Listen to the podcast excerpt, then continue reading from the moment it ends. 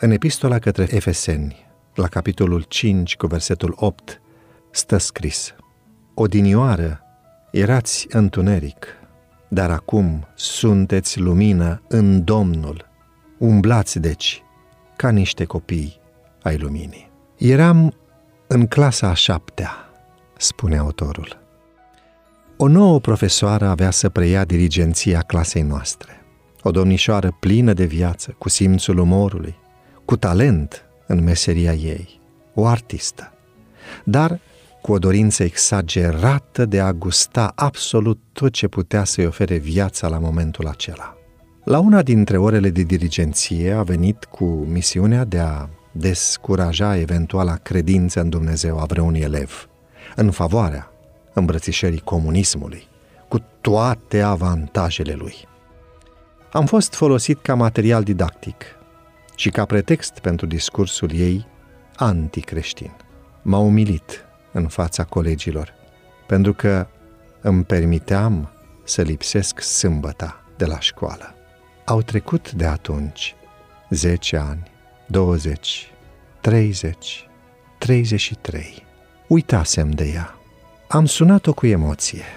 Mi-a răspuns.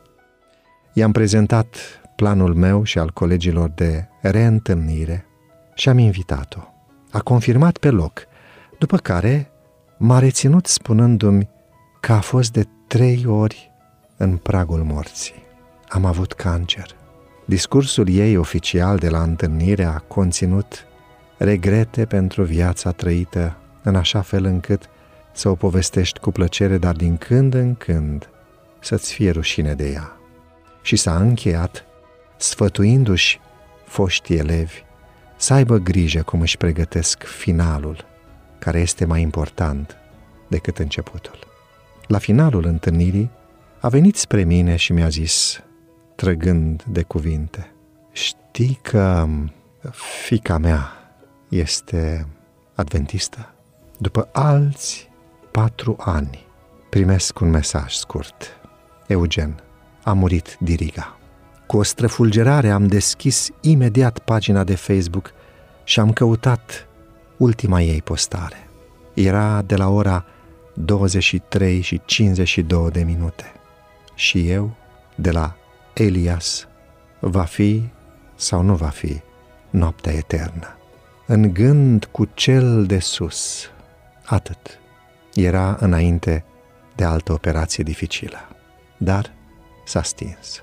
Dumnezeul nostru drag ne surprinde de nenumărate ori prin felul în care se implică personal în viața fiecărui om, indiferent de alegerea lui timpurie.